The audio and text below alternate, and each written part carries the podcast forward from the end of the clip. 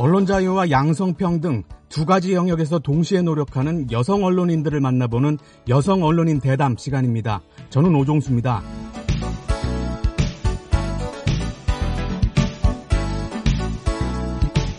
미국에서는 수많은 잡지가 발간됩니다. 그 중에 많은 분량을 차지하는 게 옷차림과 유행, 생활기사 등을 주로 다루는 여성지들인데요. 유행의 일선에 선 여성지 기자들에 관해 악마는 프라다를 입는다라는 제목으로 소설이 나오고 영화로도 만들어졌습니다. 이 영화의 본보기가 된 실제 인물 중에 한 명이 오늘 대담 주인공인데요. 미국 최고 여성지 보그의 수석 편집장과 국제적인 여성 매체 마리 클레어의 편집국장을 지낸 레슬리 시모어 기자와 함께합니다.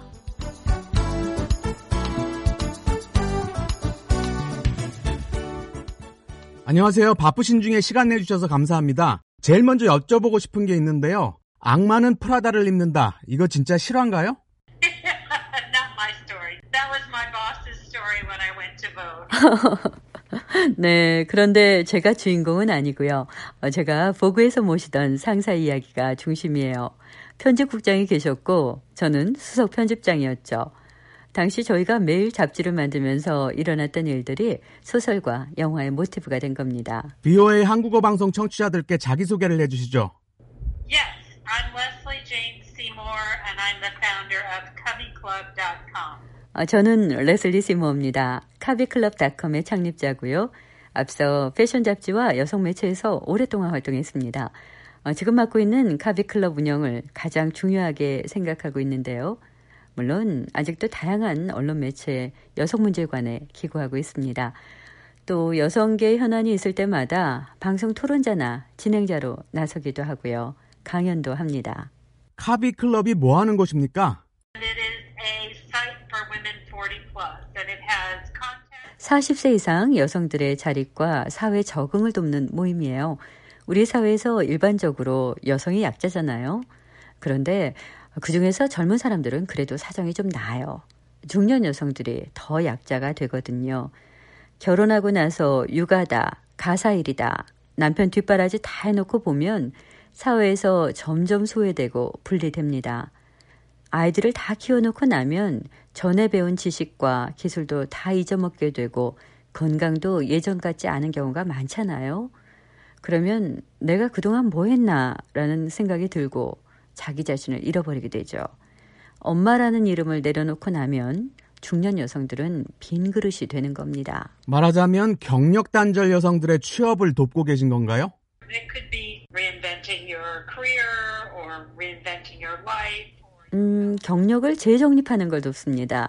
또한 인생 자체를 재정립하도록 지원하는데요. 삶을 통째로 바꾸는 기회를 제공하는 겁니다. 구체적으로 이 취업과 기술 개발, 심리 상담도 하고요. 같은 처지의 여성들끼리 모여서 그냥 수다 떨면서 속 깊은 이야기를 털어놓는 공간도 마련하고 있습니다. 온천 여행도 함께 떠나고요. 하지만 요즘은 코로나 사태 때문에 외부 활동은 못하고 있는데요. 인터넷을 이용한 원격 강연회를 주 5회 무료로 열고 있고요. 저희 웹사이트에 올린 각종 자료도 무료로 제공하고 있습니다. 모임 참가 기준이 왜 하필 40세입니까? You know, something has happened. You might have a health issue. Something's going to happen. 40 years on the planet. Something's going to 40세가 되면 무슨 일이든 큰 게 일어나요. 긍정적이든 부정적이든 인생의 변곡점이 꼭 찾아오는 겁니다. 그런데 남자들은 이 변곡점을 감당하기가 상대적으로 쉬워요. 결혼과 출산 등을 거쳐도 사실 본인 생활에 크게 달라지는 게 없으니까요. 중년이 되면 남자들은 오히려 이 경험과 경력이 쌓였다고 해서 사회적으로 더 좋은 대우를 받잖아요.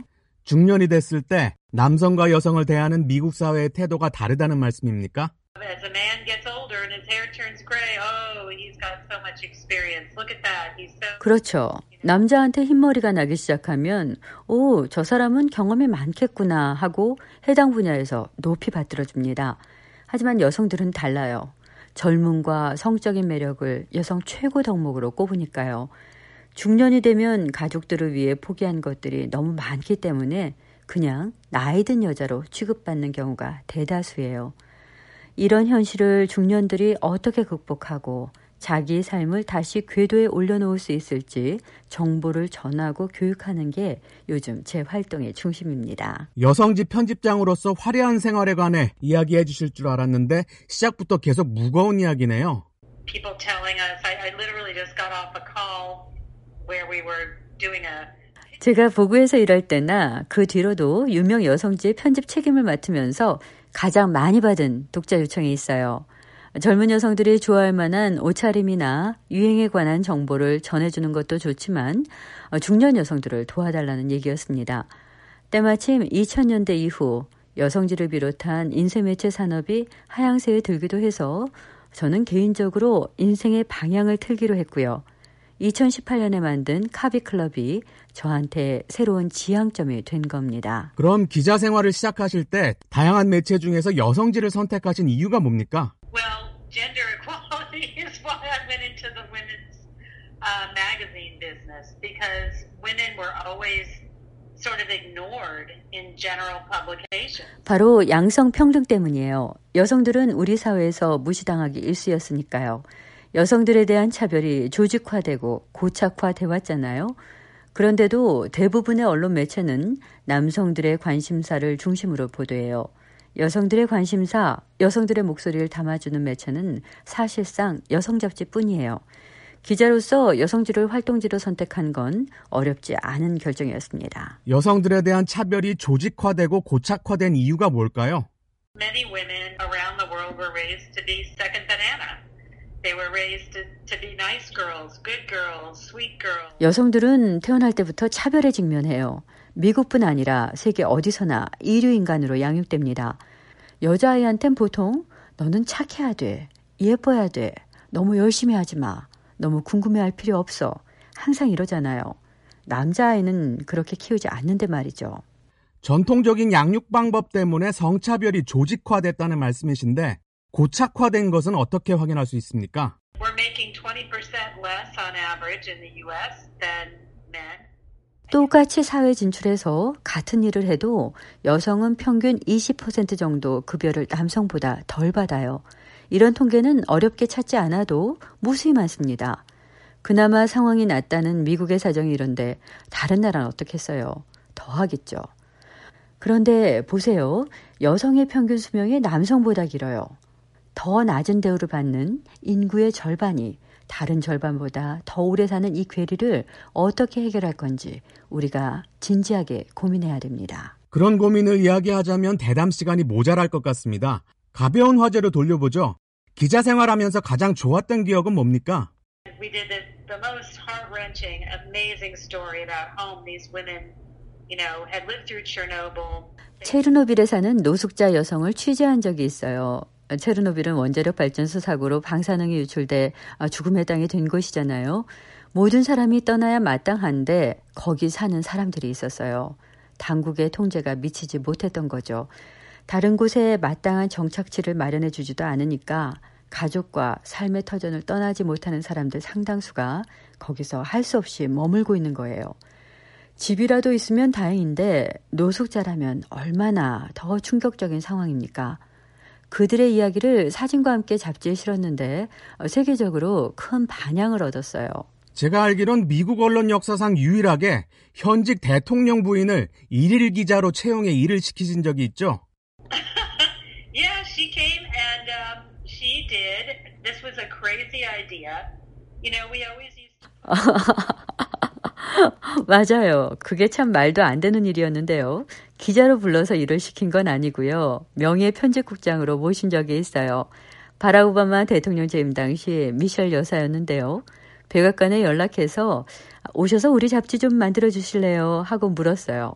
미셸 오바마 여사가 곧바로 승낙한 겁니까? Shockingly, totally shocked. 네, 놀랍게도 그래요. 바로 답하더라고요.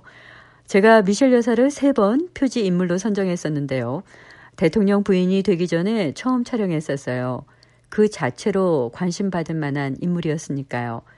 그리고 백악관에 들어간 뒤 두 번 더 표지 인물로 선정했는데요. 그때마다 흔쾌히 응해줬어요. 그러다가 표지에만 나서지 말고 아예 잡지 전체를 만드는 권한을 맡겨보자고 생각했던 거죠. 미셸 오바마 여사에게 잡지를 만드는 권한을 준 이유는 뭡니까? And that was a big ask. Remember, she's in office. She was a very uh, active, 아시다시피 미셸 여사는 백악관에 있을 때 매우 적극적이고 열정적으로 외부 활동을 했어요. 전통적인 역대 미국 대통령 부인들의 모습과는 달랐죠.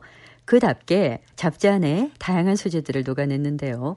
건강한 식생활 같은 일상생활 주제에서부터 여성의 시각에서 외교를 바라보는 법 같은 시사 현안까지 광범위한 주제들을 다뤘죠. 어, 기사를 쓰기 위해 미셸 여사가 캄보디아와 일본을 방문했을 때 제가 동행했고요. 그런 내용을 담은 당시 발행본 행기가 굉장히 높았습니다. 아쉽지만 마무리할 시간입니다. 북한에서 BOA를 듣는 분들을 포함한 세계인들에게 언론 자유와 양성평등에 관해 어떤 말을 해주시겠습니까? I think that it's a struggle for women all over the world. We know that 여성들이 겪는 차별과 어려움은 세계 모든 곳에 있어요. 특히 요즘 코로나 사태 때문에 피해가 더 큰 쪽이 여성들이에요. 우리 여성들이 연대하고 공조할 때 함께 진전을 볼 수 있습니다. 제 생각에 미국 여성들은 그래도 이런 일을 바꿔나갈 필요성에 눈을 뜬 상태예요. 그래서 북한을 비롯해 상황이 더 나쁜 곳들에 우리가 손을 뻗어야 한다고 생각합니다. 양성평등의 진전을 보기 위해 미국 여성들이 손을 뻗어서 세계와 연대해야 한다는 말씀이신데 언론 자유 문제는 어떻게 보십니까? You have to reach out to us or tell us your stories or find us, and we are interested. 우리에게 당신의 이야기를 들려주세요. 우리가 관심을 두고 있습니다. 이런 말씀을 언론 자유 없는 곳의 주민들에게 드리고 싶어요. 어, 지금 사는 곳에 언론 자유가 없다면 미국 언론에 얘기해 주는 것도 변화를 위한 좋은 방법이니까요. 저도 잡지사에 있으면서 그런 곳에 사는 분들의 목소리를 담아내려고 노력했는데요. 북한 청취자들의 반응과 의견, 여론을 담아낼 수 있는 길이 앞으로 많이 열렸으면 좋겠습니다. 마지막으로 개인적인 목표나 향후 계획이 있다면 어떤 겁니까? Well, my personal goal um, is to continue helping women to live the best lives they have, and that's why I opened up coveyclub.com. That's 개인적인 목표는 여성들이 최고의 삶을 살도록 계속해서 돕는 거예요. 그게 카비 클럽을 세운 이유기도 하고요. 아까도 말씀드렸지만 이 세상의 오랜 관습들이 지금까지도 여성들의 삶을 규정하고 있어요. 여자라면 이래야 된다. 여자는 이래서는 안 된다. 이런 잘못된 개념들이 여성들을 옥죄고 있는 거죠. 이걸 깨고 일어서도록 돕는 일에 제 힘을 다할 겁니다. 그래서 당신을 재정립하라 라는 여성대상 인터넷 방송도 하고 있어요. 귀한 시간 내주셔서 감사합니다. 다음에 계기가 되면 오늘 못다한 이야기 마저 해주시죠. awesome. 네, 그거 좋습니다. 오늘 좋은 이야기 나누게 해주셔서 감사드려요. 또 연락할게요. 언론 자유와 양성평등 두 가지 영역에서 동시에 노력하는 여성 언론인들을 만나보는 여성 언론인 대담. 오늘은 레슬리 시모 전 보그 수석 편집장과 이야기 나눴습니다. 지금까지 오종수였습니다.